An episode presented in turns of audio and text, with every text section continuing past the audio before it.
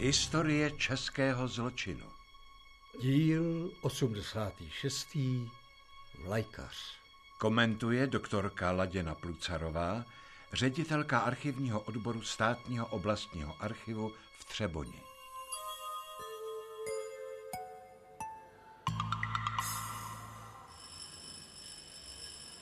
Václave!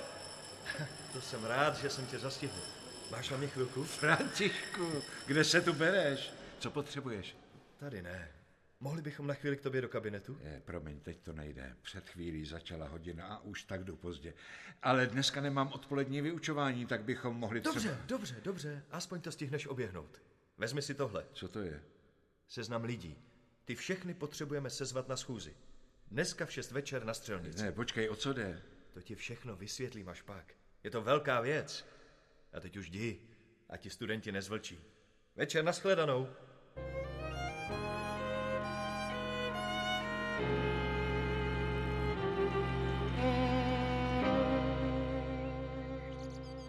Václave, nezapomněl si, že jsme dneska pozvaní na večeři k Blechovým?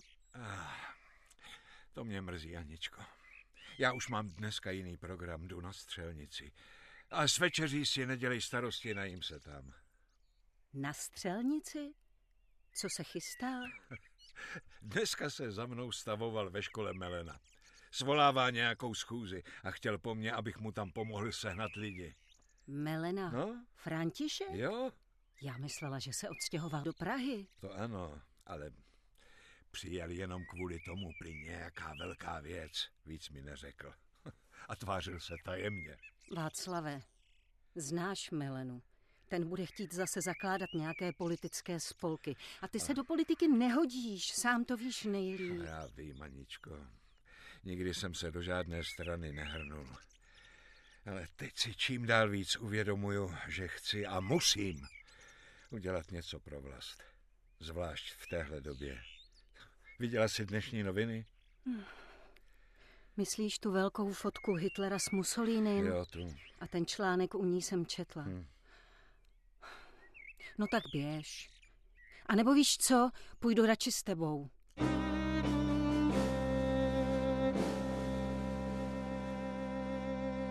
Případ doktora inženýra Václava Jánského, profesora Vyšší hospodářské školy v Táboře, velmi vlivného, významného a váženého muže ve městě, začal už v září roku 1937, krátce před Mnichovskou dohodou.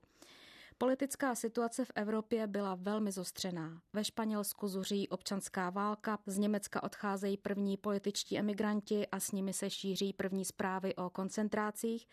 Na hranicích země se staví opevnění. A proto není divu, že vlastenecky cítící občané naší země nechtějí sedět s rukama v klíně. Jsme znepokojeni zahraničně politickou situací. Důrazně odmítáme politické partajnictví. Já zde na tomto místě zastupuji spolek Vlajka. My, členové Vlajky, jsme zásadně proti tříštění sil československého národa v mnoha politických stranách. To zavrhujeme. Chci z tohoto místa vyzvat všechny přítomné. To je aby se celý nám přidali. Teď ještě začne kritizovat vládu a nakonec se pustí do židů. Ale já to vidím stejně jako on, Aničko. Národ československý v těžké době musí spojit síly v jedné straně. Pouze zaplatíte členský příspěvek 12 korun ročně a to je vše. Jen bych potřeboval, aby se přihlásil někdo, na koho by se mohla posílat pošta určená pro spolek. Nikdo? Vašku, tak to zbude na tebe. Cože já? Ale já... Poléháme na tebe. Posleš Františku Václava do toho netahej. O nic nejde, Aničko. Přebrat čas od času nějakou poštu, to snad pana profesora tolik časově nezatíží. Spolek Vlajka byl založen už v roce 1930 jako politický klub, jehož programem byl stavovský stát. Hlásili se k němu významné osobnosti z řad příslušníků šlechty, ale například také spisovatel Viktor Dick. Vznik vlajky byl vyvolán neuspokojivou situací na československé politické scéně. Podobná seskupení vznikala po celé Evropě a mezi jejich příznivce se řadili lidé, kteří se domnívali, že je čas na radikální změnu a také na očistu společnosti.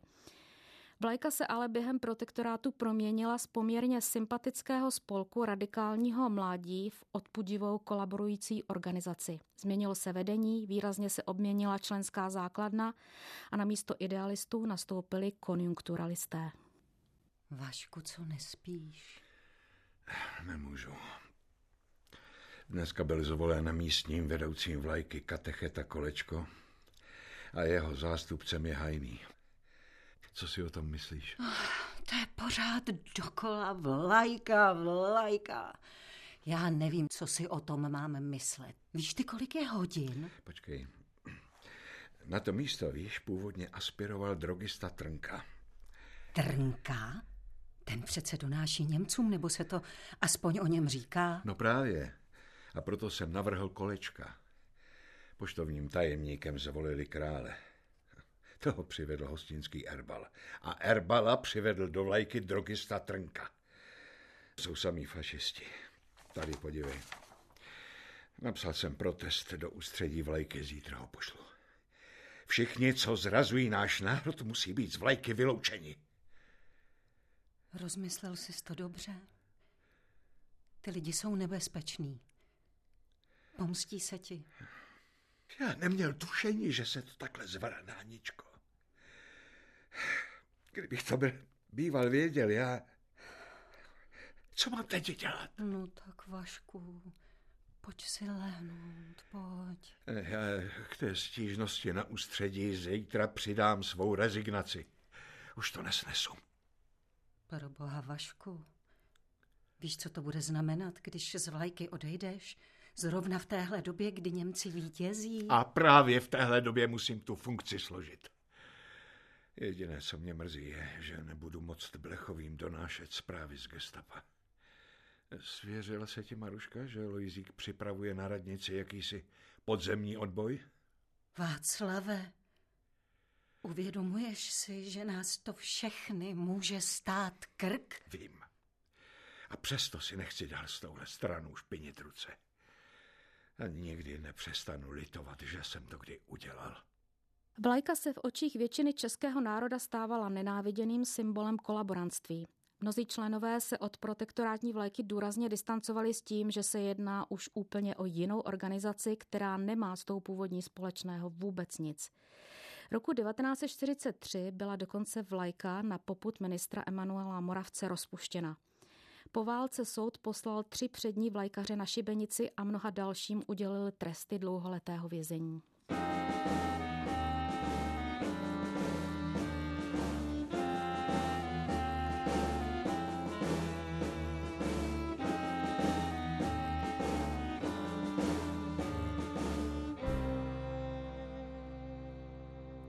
Co si přejete?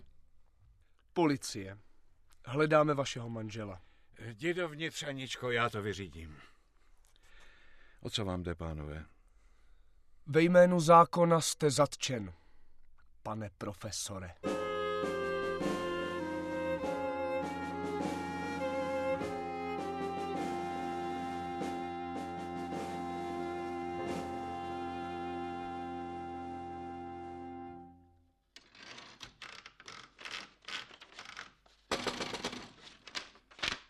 Zpráva o zatčení. Doktor, inženýr, profesor Václav Jánský, narozen 16. října 1892 v Malé Dobré, okres Kladno, ženatý, profesor vyšší hospodářské školy, čtení a psaní znalý, římský katolík, národnosti české, majetný, vlastní obytnou vilu v táboře, číslo 1861, v ceně 300 tisíc, a je dosud zachovalý. Zatčen 4. září 1945 o 16. hodině okresním štábním strážmistrem Františkem Schneiderem a týmž případ vyšetřován. Chci vás upozornit, abyste ve vlastním zájmu vypovídal pravdivě. Můžete mi vysvětlit, proč jsem tady? Jste důvodně podezřelý z toho, že jste spáchal zločin proti státu tím, že jste v měsíci září 1937 založil v táboře protistátní organizaci Vlajka. Od roku 1938 jste byl jmenován jejím župním vedoucím. Prováděl jste nábor nově přihlášených členů, Vyřizoval jste veškerou korespondenci s ústředím vlajky, vedl jste seznamy členů této podvratné organizace, svolával schůze, disponoval finančním fondem a jako župní vedoucí jste byl hybnou pákou hnutí spolku vlajky v táboře i okolních okresech. Ano, to je pravda. Do vlajky jsem vstoupil na poput svého spolužáka ze studií Františka Meleny v dobré víře, že je třeba stmelit všechny Čechy dohromady, aby nám Němci nemohli ublížit. To je nám známo. Melena je v současné době zajištěn ve vazbě zdejšího soudu jako tajemník vlajky v Co? Praze. Co vás ke vstupu do vlajky vedlo? Ne- nestotožňoval jsem se s tím, aby u nás bylo 20 politických stran, jimiž byl národ rozdělován a vykořišťován. Vlajka se stavěla proti roztříštěnosti českého národa a to bylo i mým cílem. Byl jste ideovým pracovníkem vlajky a z titulu své funkce jste byl odpovědný za činnost tohoto spolku. Věděl jste, že členové této organizace v době největšího nebezpečí pro Československou republiku a její lid donášeli na německé úřady? Ne, ne, ne, zpočátku to tak nebylo.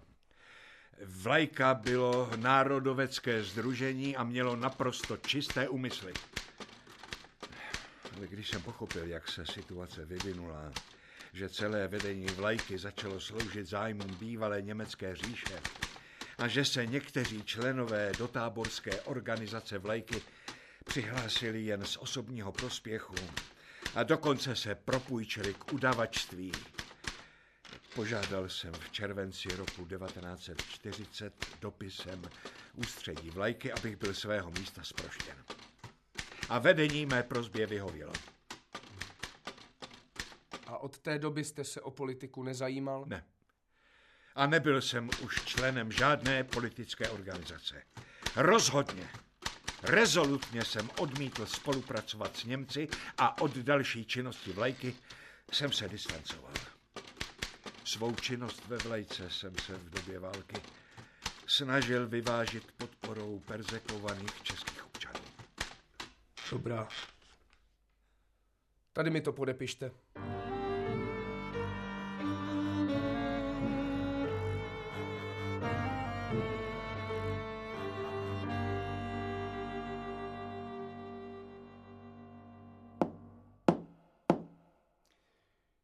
Zahajuji soudní přelíčení proti profesoru, doktoru inženýru Václavu Jánskému, jemuž je kladeno za vinu, že podporoval fašistické hnutí, a to tím, že prováděl nábor nových členů vlajky a taky tím, že byl činovníkem této organizace v době zvýšeného ohrožení republiky. Jako první předstoupí svědkyně Marie Blechová, vdova povrchním právním radovi doktoru Alojzi Blechovi. Děkuji. Mohu prohlásit na svoji čest následující. Doktor Jánský byl spolužák mého manžela z vysoké školy. Byli to přátelé a často se stýkali. Nejčastějším jejich předmětem rozhovoru byla politika, ačkoliv byl každý jiného politického smýšlení. Je vám známo, že doktor Jánský v době německé okupace v táboře vedl vlajku. Samozřejmě. Věděla jste o jeho sklonech k nacismu? Ale to je nesmysl. Doktor Jánský nacismus odsuzoval. Dokonce vyloučil z vlajky několik členů, o nichž se přesvědčil, že to jsou udavači, zrádci a kolaboranti. Václav, tedy obžalovaný, se vždycky choval jako čestný muž. Poté, co byli můj manžel i jeho bratr Hugo, major Československé armády zastřelení 10. června 1942 táborským gestapem pro podzemní činnost proti německé říši, byl jedním z mála, kteří oběma rodinám nabídli pomoc. Nebál se nás navštěvovat, podporoval nás finančně i hmotně a nebyli jsme sami, komu ochotně nabídl pomocnou ruku. Důstojníkovi Československé armády poručíku Kovandovi dokonce umožnil útěk za hranice. Děkuji vám, paní Blechová. Můžete se posadit. Ano. Předstoupí Anna Jánská, manželka obžalovaného. Můj muž vstoupil do vlajky v přesvědčení, že se nejedná o protistátní činnost. Postupem času ale pochopil, že se původně vlastenecké hnutí změnilo ve společenství kolaborantů s Němci a rozhodně se od něj distancoval. Byl to hrdinský čin, poněvadž v té době byl právě vyslýchán na gestapu. Upozorňovala jsem ho, že když vystoupí, hrozí mu zatčení a možná i smrt. Co vám na to řekl? Vedl si pořád svou, že ví, že se vlajkaři na něho chystají, že ho chtějí nechat zavřít, ale i kdyby ho to mělo stát kriminál, že nebude zrazovat národ český pro tak špatnou věc, jako byla vlajka. Že se ke zradě národa nikdy nepropůjčí a že je rád, že včas prohlédl. Můžete jít, paní Jánská. Nemám další otázky. Děkuji vám. Veřejný žalobce navrhl pro obžalovaného následující. Pozbytí občanské cti, a to navždy, propadnutí celého jmění ve prospěch státu a odpikání trestu na nucených pracích. Obžalovaný, máte právo pronést závěrečnou řeč. Chci, chci říct pouze to, že jsem vstoupil do vlajky, protože jsem ji považoval za organizaci národoveckou. Její existence byla úředně povolena a mně nebylo známo, jak se její program změní.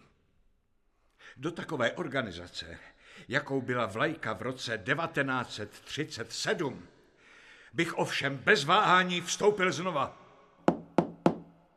Rozsudek jménem republiky. Obžalovaný profesor doktor inženýr Václav Jánský je uznán vinným zločinem podle paragrafu 3 retribučního dekretu. Ve smyslu paragrafu 16 retribučního dekretu se však od potrestání upouští.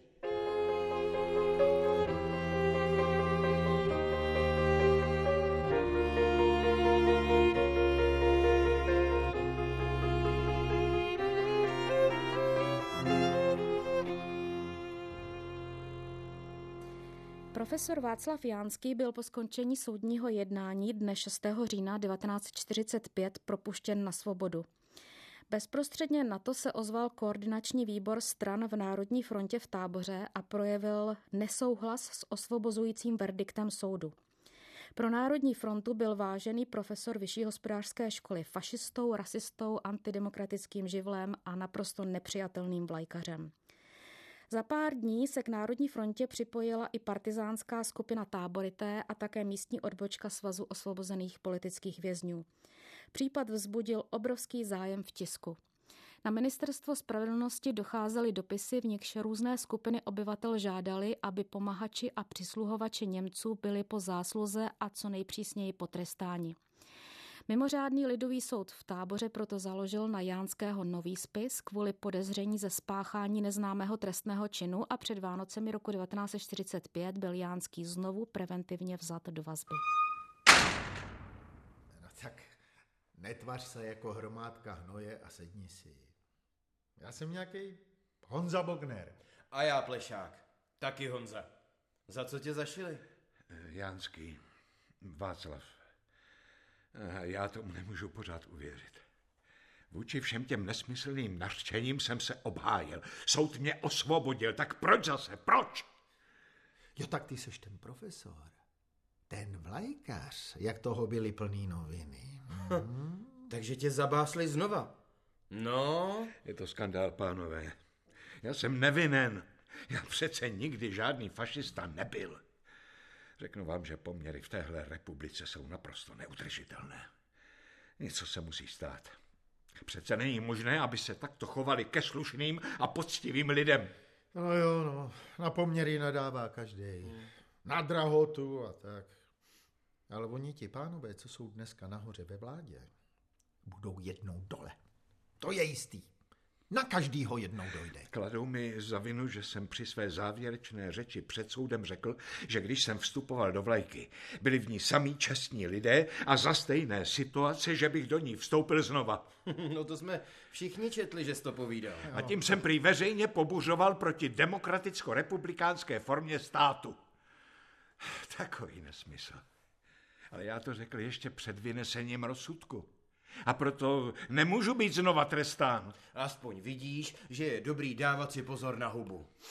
Hele, a znáš ten for, jak se občani téhle země dělí na třetiny? Já nemám na vtipy náladu. tak poslouchej, tak jedna třetina už v base byla. Ta druhá v ní zrovna sedí.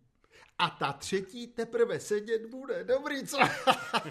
ano, taky jsem to slyšel. Jenže s tou třetí třetinou už se nebudou dělat žádné okolky, to půjde ráz na ráz. Dejte na má slova. Chlapi, nechte těch keců, já chci spát.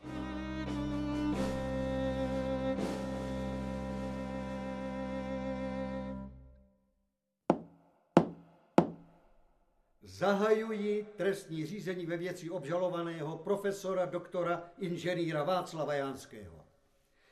Podle obžaloby Jánský stále propaguje fašistické a nepřátelské hnutí, tím podrývá morálku československého lidu, štve proti demokratickému zřízení a vládě Československé republiky a jako takový je na nejvýš nebezpečný mezi lidem už proto, že je osobou, která zneužívala význačné postavení v táboře a okolí a mohla by zapříčinit svými štvavými výroky nežádoucí konflikty mezi lidmi a vládními představiteli Československé republiky.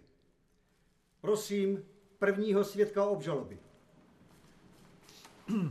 Dobrý den. Já jsem byl spoluvězeň tady obžalovaného. Jan, Jan Bogner. Pane Bognere, při výslechu dne 27.12.1945 jste uvedl, že obžalovaný na celé vedl štvavé řeči vůči naší republice a záměrně uváděl nepravdivé zprávy. O co konkrétně šlo? No, to, tak, to bylo takhle. 20.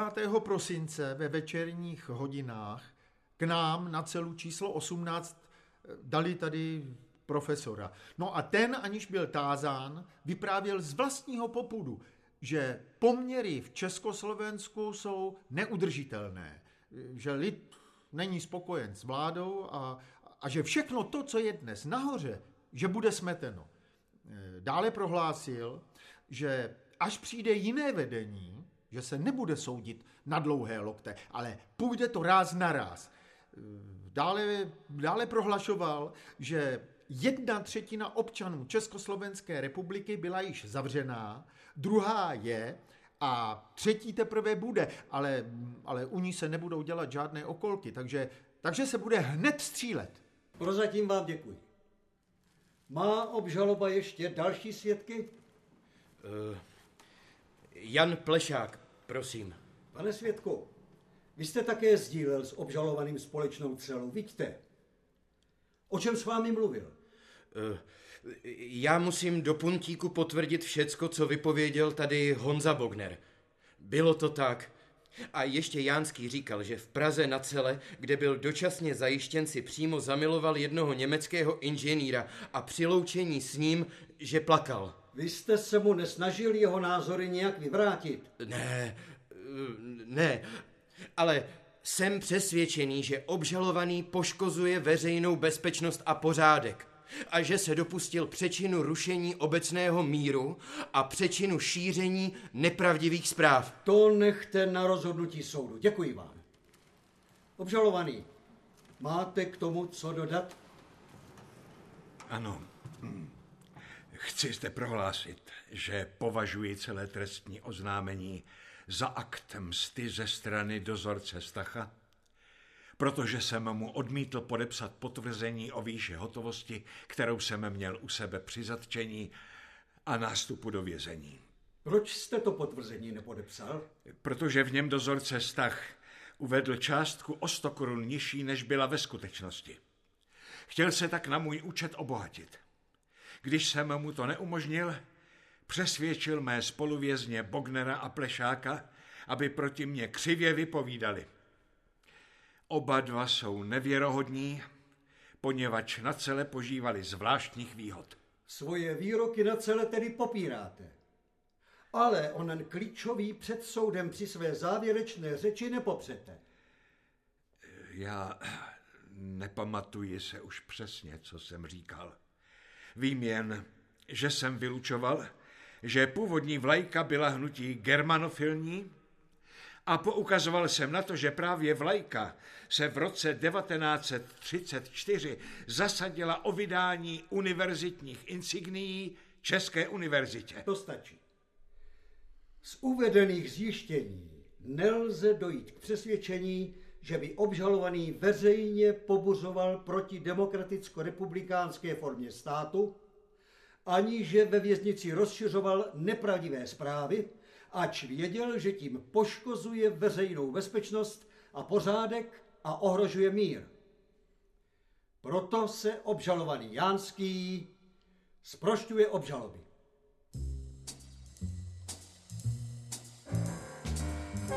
Tento verdikt vynesl předseda mimořádného lidového soudu v táboře Jiří Pivrnec dne 10. dubna 1947. Státní zastupitelství podalo proti rozsudku zmateční stížnost, ta ale byla zamítnuta. Ovšem ani tím případ profesora Václava Jánského neskončil.